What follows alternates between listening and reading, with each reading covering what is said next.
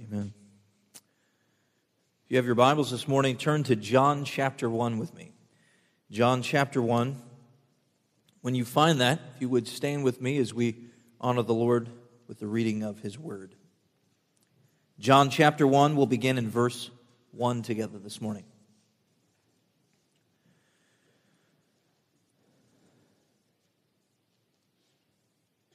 In the beginning was the Word.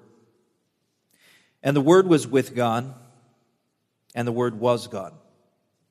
He was in the beginning with God. All things were made through him, and without him was not anything made that was made. In him was life, and the life was the light of men. The light shines in the darkness, and the darkness has not overcome it. There was a man sent from God whose name was John. He came as a witness to bear witness about the light, that all might believe through him. He was not the light, but came to bear witness about the light. The true light, which gives light to everyone, was coming into the world. He was in the world, and the world was made through him, yet the world did not know him. He came to his own, and his own people did not receive him. But to all who did receive him, who believed in his name, he gave the right to become children of God, who was who were born not of blood, nor of the will of the flesh, nor of the will of man, but of God. And the Word became flesh and dwelt among us. And we have seen his glory. Glory as of the only Son from the Father, full of grace and truth. John bore witness about him and cried out, This was he of whom I said, He who comes after me ranks before me because he was before me. For from his fullness we have all received grace upon grace. For the law was given through Moses, grace and truth came through Jesus Christ. No one has ever seen God, the only God, who is at the Father's side. He has made him known. Let's pray. Father, we pray this morning that your word would go forth into our hearts, that we would hear, that we would receive it, and Lord, that we would be changed because of it. Show us Christ more clearly this morning, we pray. In Jesus' name, amen. You may be seated. On the coast of the Black Sea in northern Turkey, about 1,500 years ago, an exiled bishop died. Now, most people don't remember him, but his name was Nestorius. And he became the bishop of Constantinople in 428 AD. Shortly after he became the bishop in Constantinople, though, however, he, he began to launch this campaign. This campaign aimed at the words Theotokos, which was being used by another bishop in Egypt, Alexandria. His name was Cyril. And he was using this word, Theotokos, to describe Jesus as being, uh, or describe Mary as being the God bearer. And so they began to have this argument that ended up becoming very heated about Jesus. How is Jesus both God and man? That was the question. How can Jesus be God and at the same time be a man? Now, what's strange, I guess, for us today is that's probably not the conversation we're going to have over lunch today, is it? We're not going to get into heated battles about how God, Jesus is both God and man. Most of us, we just kind of assume that that's true. We begin to think, okay, well, I understand how all of that kind of works together. Well, at this point in history, this was something that was extremely important because they were arguing the truth that they were arguing. They were trying to figure out what exactly is orthodoxy going to look like? How is it that we're going to keep what is in the Word of God there together in one corpus, this doctrine of faith, so that there isn't all kinds of varying viewpoints that are not within the boundaries of Scripture? How are we going to maintain orthodoxy? And here they are in this dilemma. Now, Cyril called a meeting together in 431 in Ephesus. And he had been accusing Nestorius up until this point of being a heretic. So he calls this meeting together, accusing Nestorius of heresy because of his view of who Christ was and is. But the council convened just a few days early, early enough so that Nestorius' supporters could not actually make it to the event. And Nestorius himself didn't attend, knowing what was going to happen. Nestorius was exiled from that point and sent to the Black Sea. Ten years later, on another coast of Asia Minor, at Chalcedon, Council of Bishops meet once again to discuss this very doctrine, the doctrine of the Incarnation. And it was at this meeting that Leo, who was from Rome, came and is where he explained or he gave his explanation for the doctrine of the Incarnation. Now, that's where we get this concept that most of us say without knowing where it came from about who Jesus is and how Jesus is both God and man. That Jesus is both God and man, that he has two natures, one person. That's where we get it. Now, in the end, Nestorius was in agreement with Leo, but he never returned. He never came back from exile, he was never reinstated. He died in exile. But he never lost his faith. His faith was rooted in the truth of who Jesus Christ is. In fact, at the end of his life, this is what he said in his autobiography. He said, I have endured the torment of my life and all my fate in this world as the torment of the day. And lo, I have now come to the moment of death, and daily I beseech God to release me whose eyes have seen the salvation of God. Rejoice for me, O desert, my beloved and my provider, and the home of my habitation, and my mother, the land of my exile, who even after my death will guard my body unto the resurrection by the will of God. Does the way that you approach the gospel, does it look like that? The trust that you have in who Jesus is and what Jesus has done for you on the cross, would you pledge everything in your life to that truth? Your reputation, your family, your wealth, your comfort, everything in your life, would you pledge that to what you know to be true about who Jesus Christ is? Stories like this, like of Nestorius, should remind us of how important truth is. It's not just truth abstracted from life, but truth that deeply impacts who you are as a person and as a Christian. As we think about Christmas, we must not miss the reason that our God became flesh. We've sung about it. John is going to point us to the reason. Martin Luther once said that the mystery of the humanity of Christ, that he sunk himself into our flesh, is beyond all human understanding. So, as we meet together, let us think deeply about why it is that God became flesh for us. We read verses 1 down to verse 1 down to verse 18. I want us to focus our attention this morning on verses 14 down to verse 18. So I'm going to go back and look at those really quickly and then we will begin looking at what they're talking about. Verse 14 says, And the Word became flesh and dwelt among us. And we have seen his glory, glory as of the only Son from the Father, full of grace and truth. Down to verse 16. For from his fullness we have all received grace upon grace. For the law was given through Moses, grace and truth came through Jesus Christ. No one has ever seen God, the only God who is at the Father's side. He has made him known.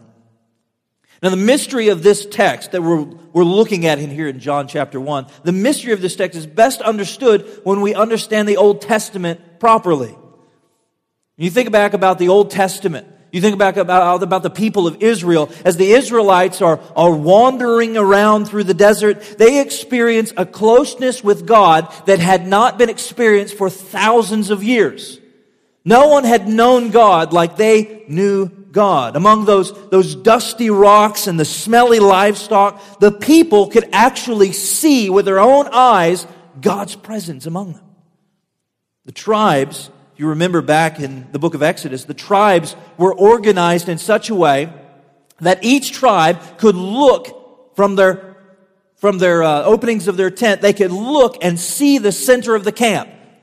So that as they all surrounded the center of the camp, right in the center of the camp was Yahweh's tabernacle. So everybody knew why they were doing the things that they were doing, what was happening there in the center of the camp.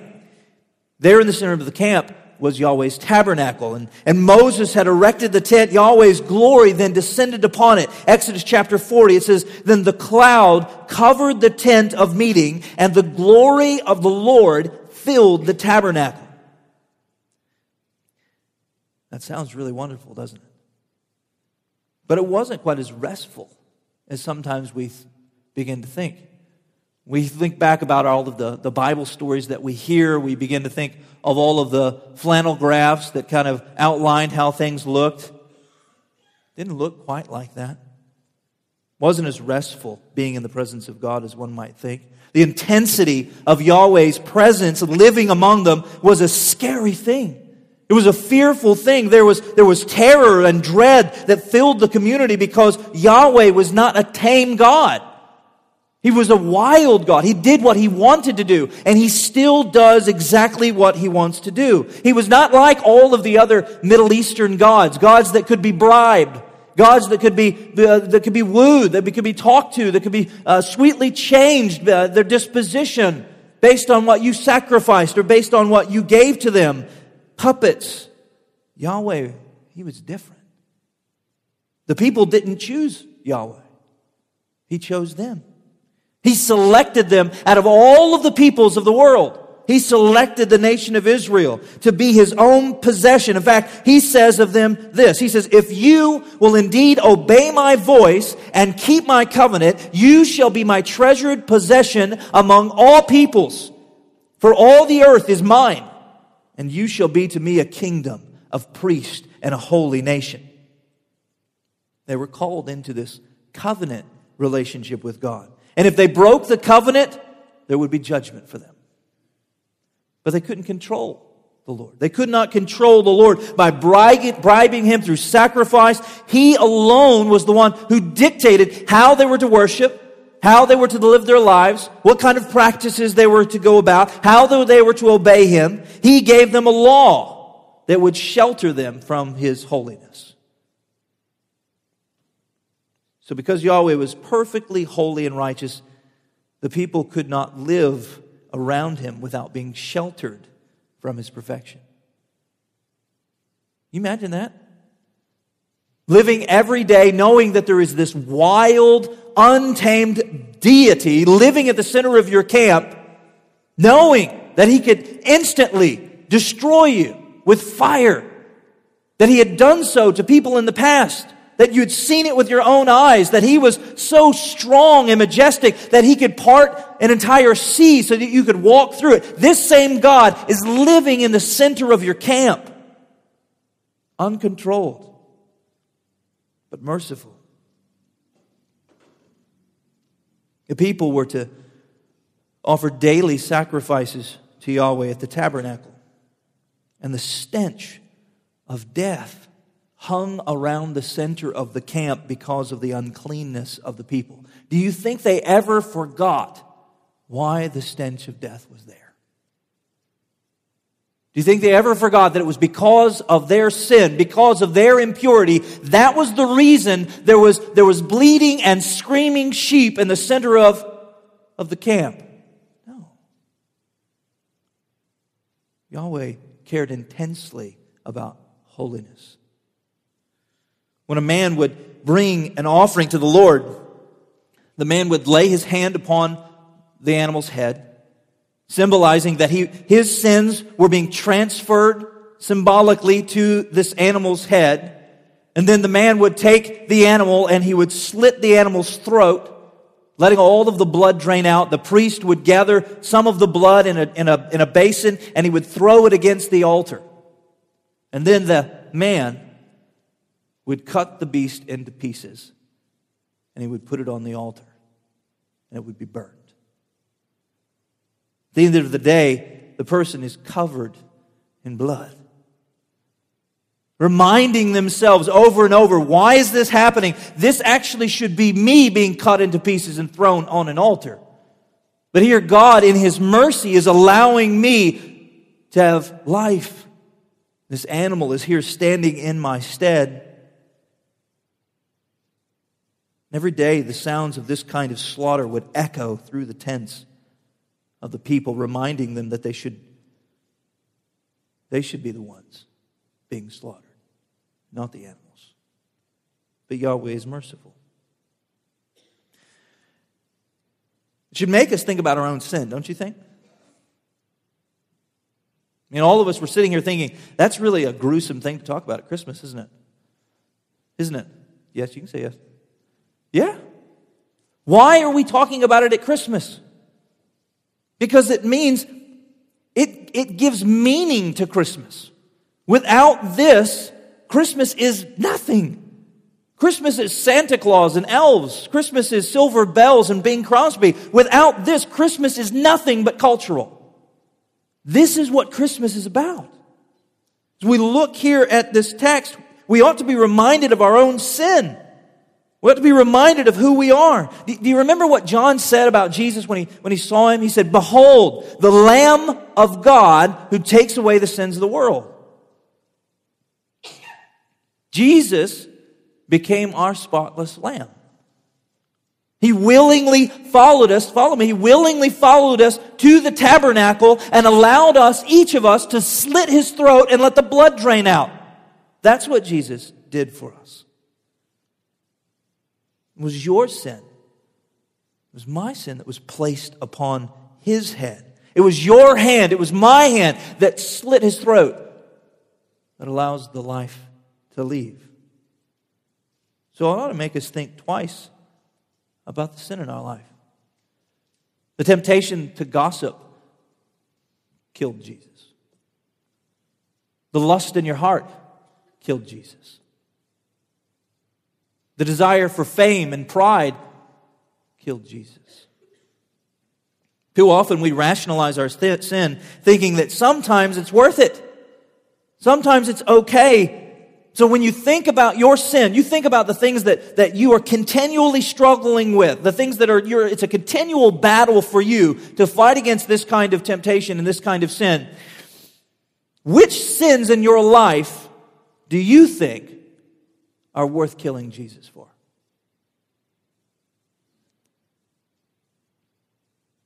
Hopefully, all of us would say none of them. But how many of us would be betrayed by our actions? Do you ever think of the trembling body of Christ on the cross when you're contemplating this sin? You're thinking about making this decision that you know stands against Scripture, stands against what God has said. Do you ever think about the trembling body of our Lord Jesus Christ dying there on the cross for you? God mercifully allowed the people of Israel to make sacrifices so that they could be reminded of how much they needed Him. And even though Yahweh was living in a tent among them, they didn't see Him. They saw His presence, but they never actually saw Him. They, they, they weren't able to speak to Him. They weren't able to sit down and have a conversation with Him. They weren't able to, to do anything like that. They, they saw his glory, and what happened? They were fearful. They were scared to death. In fact, you remember what, what they said to Moses in Exodus chapter 20. They're there at, at Mount Sinai. And it says, Now when all the people saw the thunder and the flashes of lightning and the sound of the trumpet and the mountain smoking, and the people were afraid and trembled, and they stood far off and they said to Moses, you speak to us and we will listen, but do not let God speak to us lest we die. Say, look at the mountain, they're scared to death. And even though Yahweh loved his people, there was this intense feeling of anxiety from living close to him. The fall of Adam and Eve that we talked about last week has wrecked our relationship with God. It's caused us to be in such a place where we're, we're alienated from Him. We're distanced from Him. And, and no longer can we experience the joy of a relationship with Him. And here in the Old Testament, God dwelled among His people, but it was just a whisper of the kind of relationship that Adam and Eve had with God. How could God live among his people and give them rest? How could he deal with their sin once and for all? That's what we find here in John 1. Look what he says in verse 14. It says, And the Word became flesh and dwelt among us. And we have seen his glory, glory as the only Son from the Father, full of grace and truth. Now, who is this word? We come to this text, we have to ask that question who is the word? Well, the word, logos, refers to Jesus. But look at what John says about this word. Look at the beginning of the prologue that we read just a little bit ago. Verse 1 down to verse 3. He says, In the beginning was the Word, and the Word was with God, and the Word was God. He was in the beginning with God. All things were made through Him, and without Him was not anything made that was made. So John begins his gospel with the same words that began the Old Testament. In the beginning. Why does he do this? It's because he sees this as being as significant as the beginning of creation. John says something brand new is happening here. This isn't just some, the, some birth narrative about a king. This isn't just another prophet that's coming on the scene. He's saying this person, this one, is going to be the beginning of a new humanity. In the beginning, the Word. John is pointing to the reality of new creation that we find in Christ. You remember that promise that God made to Eve that there would be one who would come after that would crush the head of the serpent, restore the world. Well, the birth of Jesus is defining that point in all of human history. Not only is Jesus coming to restore the brokenness of creation by recreating, but he is the eternal, divine Word of God. what does that mean? He's the voice of God that spoke the universe into existence. He, it says he was, he was with God in the beginning. He was God in the beginning. It was Jesus that called all things into reality. It was Jesus that through his voice hung the stars into space. It was Jesus that caused the mountains to shoot forth from the seas. Nothing, it says, was made outside the power and work of Jesus. He is the Word, the message, of the Lord. He's the self revelation of God. Now, think about this.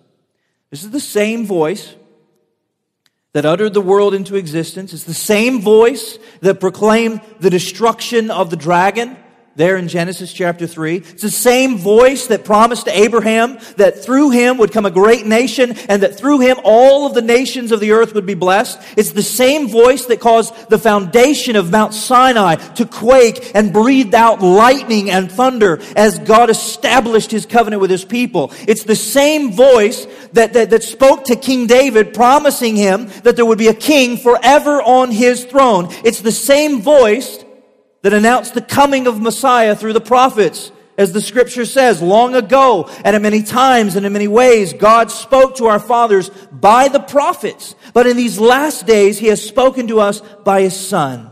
It's the same voice. It's the same self-revelation of God. The same word became flesh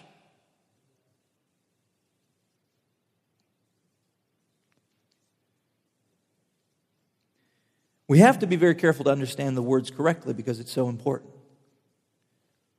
John did not say that the word assumed flesh. He didn't say that the word adopted the form of a body. He's saying that the word of God became human. never to be inhuman again. So Jesus hasn't taken off his flesh. Jesus is a man. He will always be a man. Eternally, he will be the God man. He will never change. He became flesh. He didn't simply take up a body like some sort of divine possession. He didn't assume a body previously used by someone else. He descended, he himself, the Word of God, into the womb of this Middle Eastern teenager, Mary. In Exodus, Moses hears the, the divine name of God spoken by God himself. Then afterwards, God gives to him these tablets of stone that have the law on them. And Yahweh would speak to Moses at the tent of meeting as a man speaks with his friend. And now John tells us that the Word of God his self expression, that one that could not be seen, that one had never been seen, the one that, that, that, that, that Moses saw the back of, but he couldn't see the front of, this God became flesh. And this is what we call the incarnation. Jesus is the supreme revelation of God. Leo the Great from Rome. He's remembered because of the things he said at the council at Chalcedon. In 451, Leo argued about the incarnation, the very thing that we believe as orthodoxy. This is what he said. He said that, that Jesus maintained the distinctness of both natures and substances. Both met in one person. Lowliness was assumed by majesty. Weakness by power, mortality by eternity. And in order to pay the debt of our condition, the indestructible nature was united to the frail nature. So that the appropriate remedy for our ills, one and the same, mediator between God and man, the man Jesus Christ, might from one element be capable of dying and not dying. God became flesh to die for your sins. That's the only way that you can be saved. He became flesh to rescue all of us from the reign of death. Leo goes on and he says, the invisible made himself visible. The one who we couldn't see, he made himself so that we could see him. And the creator and the Lord of all things will be to, will, willed to be one among mortals. He was stooping down in compassion, not in a failure of power. So when you look at Jesus, you're not looking at someone who has limited himself in such a way that it makes him not God. God became like you so that he could save you. In order for him to be completely to completely do away with our sin, to become our substitute, he had to become one of us. You remember what Paul said in Philippians 2? He says, Jesus, though he was God, did not count his equality with God as something to be used for his own advantage, but he made himself nothing, taking the form of a servant, being born in the likeness of man. And being found in human form, he humbled himself by dying even a death on a cross. So Christ became flesh. He's both God and man. There is no, there's no mixture of the natures, yet there is unity in the one person, and he's fully God and he's fully man. And it's important that we, we have to make those distinctions because, as we've already seen, God is the only one who can fix our brokenness. Can you fix your problems? Can you make yourself presentable enough so that God will be okay and let you into heaven? No, you cannot. I cannot. Only God can fix the shattered nature that we have. Only God can restore this world to himself. Only God can defeat the power of Satan and, and defeat death. Only God can cleanse us from our sins. Therefore, Christ must fully be God if we're going to have a salvation.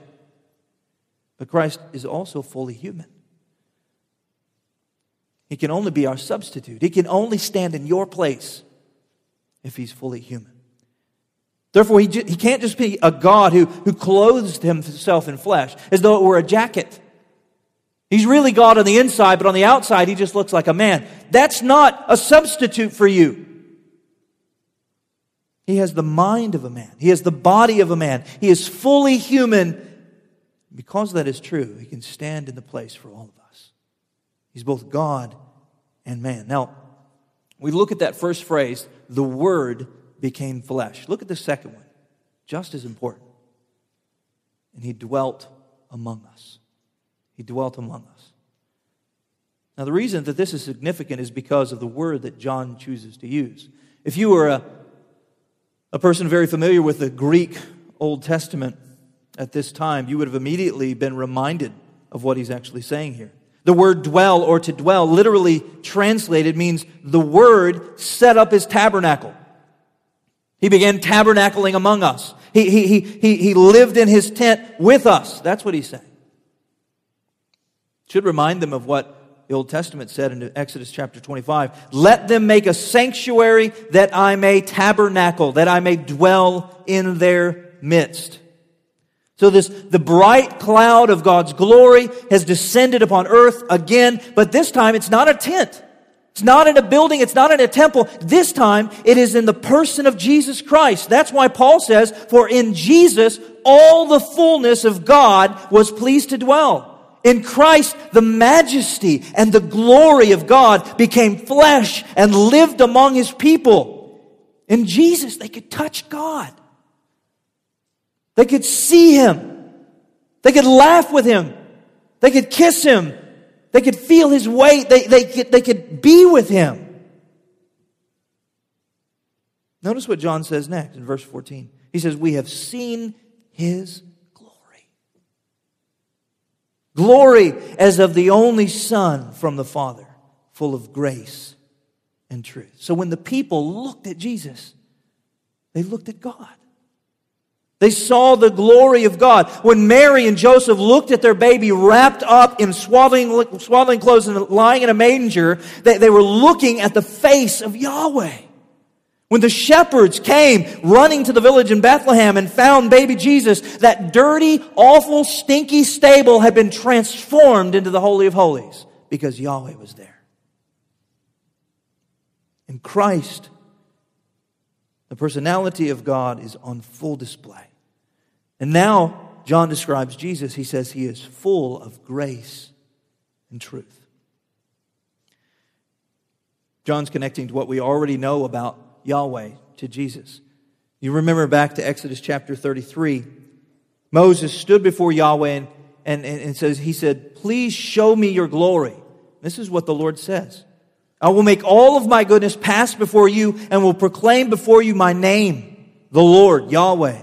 And I will be gracious to whom I will be gracious, and will show mercy on whom I will show mercy. God's glory is his goodness. So when Moses stood on Mount Sinai, and we're told that the Lord descended in the cloud and stood with him there and proclaimed the name of the Lord, the Lord passed before him and proclaimed, these are the things that the Lord said, the Lord, Yahweh, Yahweh, a God merciful and gracious, slow to anger, and abounding in steadfast love and faithfulness, keeping steadfast love for thousands, giving iniquity, forgiving iniquity and transgression and sin. The two words, love and faithfulness, spell out God's goodness. The word love describes God's compassion, his covenantal love a love that we cannot earn, but that He gives to us freely by His own grace. The other word, faithfulness, is summed up in the word truth. In Christ, both of these, His grace, His mercy, and His truth, His trustworthiness, His faithfulness, all of it is summed up in this Jesus. Jesus is God in the flesh. Look at verse 16. Look at verse 16. He says, For from his fullness we have all received grace upon grace. So the same glory that Moses saw on Mount Sinai is the same glory that the rest of the disciples saw when they looked at Jesus, the Word made flesh. And Jesus, God, lavishes His grace upon us. John's words give us a picture of grace being stacked upon grace in Jesus, there is grace to be had. And it's an abundance of grace. He never, he never runs out. It's as if, if there's an ocean of God's grace and he's lifted up the dam and it's just flowing over top of us. It never ends. God has grace upon grace to give. The law was given through Moses, but it doesn't compare to the love and the faithfulness of God demonstrated through Jesus Christ. This morning, when you think about the baby wrapped in swaddling clothes, you think about Christmas, you think about just in a few days, we celebrate the birth of Christ, gather around with families, we begin to sing songs and to give gifts. What is your Christmas about? Is it about the one made flesh? Or is it about you? Is it about the things that you want or the things that make you happiest? Is it about your family? Is it about getting together and having lots of food? Or is it about Christ? What is your Christmas about? You think about Jesus at this time of year, don't think of him just as a baby wrapped in silly little clothes. Think about him as a majestic king the one who is, the one who was, the one who is to come, the one who, who reigns over all things, the one who is God made man. Maybe you're here this morning and you've never, never seen the grace of God in your life. You think about this text, you think about what Christmas is all about. Jesus actually came to die for you so that you could have life.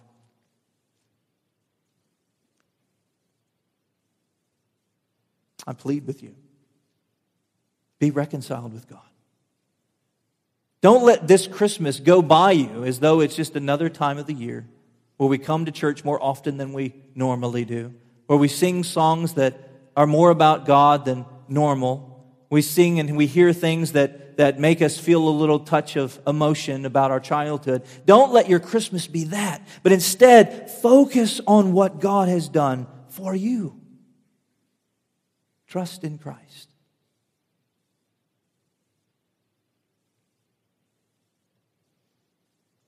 One day, all of us, unless the Lord returns, will die in a land of exile, just like the bishop. But if we entrust ourselves to God, like Nestorius, we can live forever. Let's pray.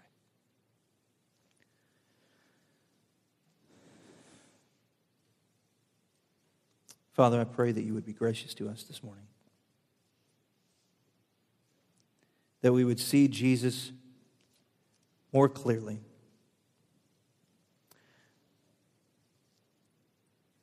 Father, I pray that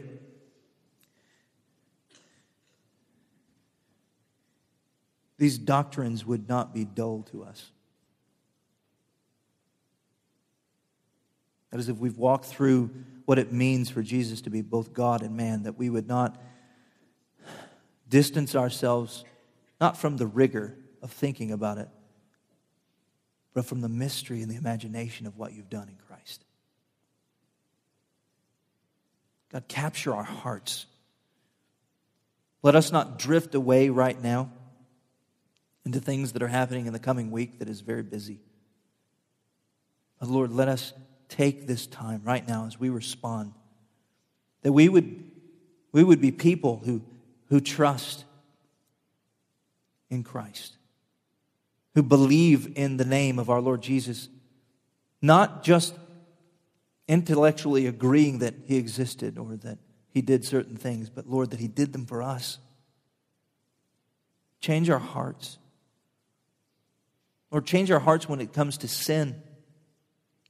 That we would not be people who, who simply go on doing the things that we know are sin. But Lord, I pray that we would re- repent, that we would be changed, that we would see that, that, that lamb being slaughtered for the very things that we're doing, that that would change our hearts. It would cause us to repent and believe and trust in the gospel again. God, teach us what Christmas is all about this morning. That it's not about all the things that we've gathered around us. That it's about it's about you. It's about the cross. It's not just about the manger. Father, we thank you for your word. We pray in Jesus' name.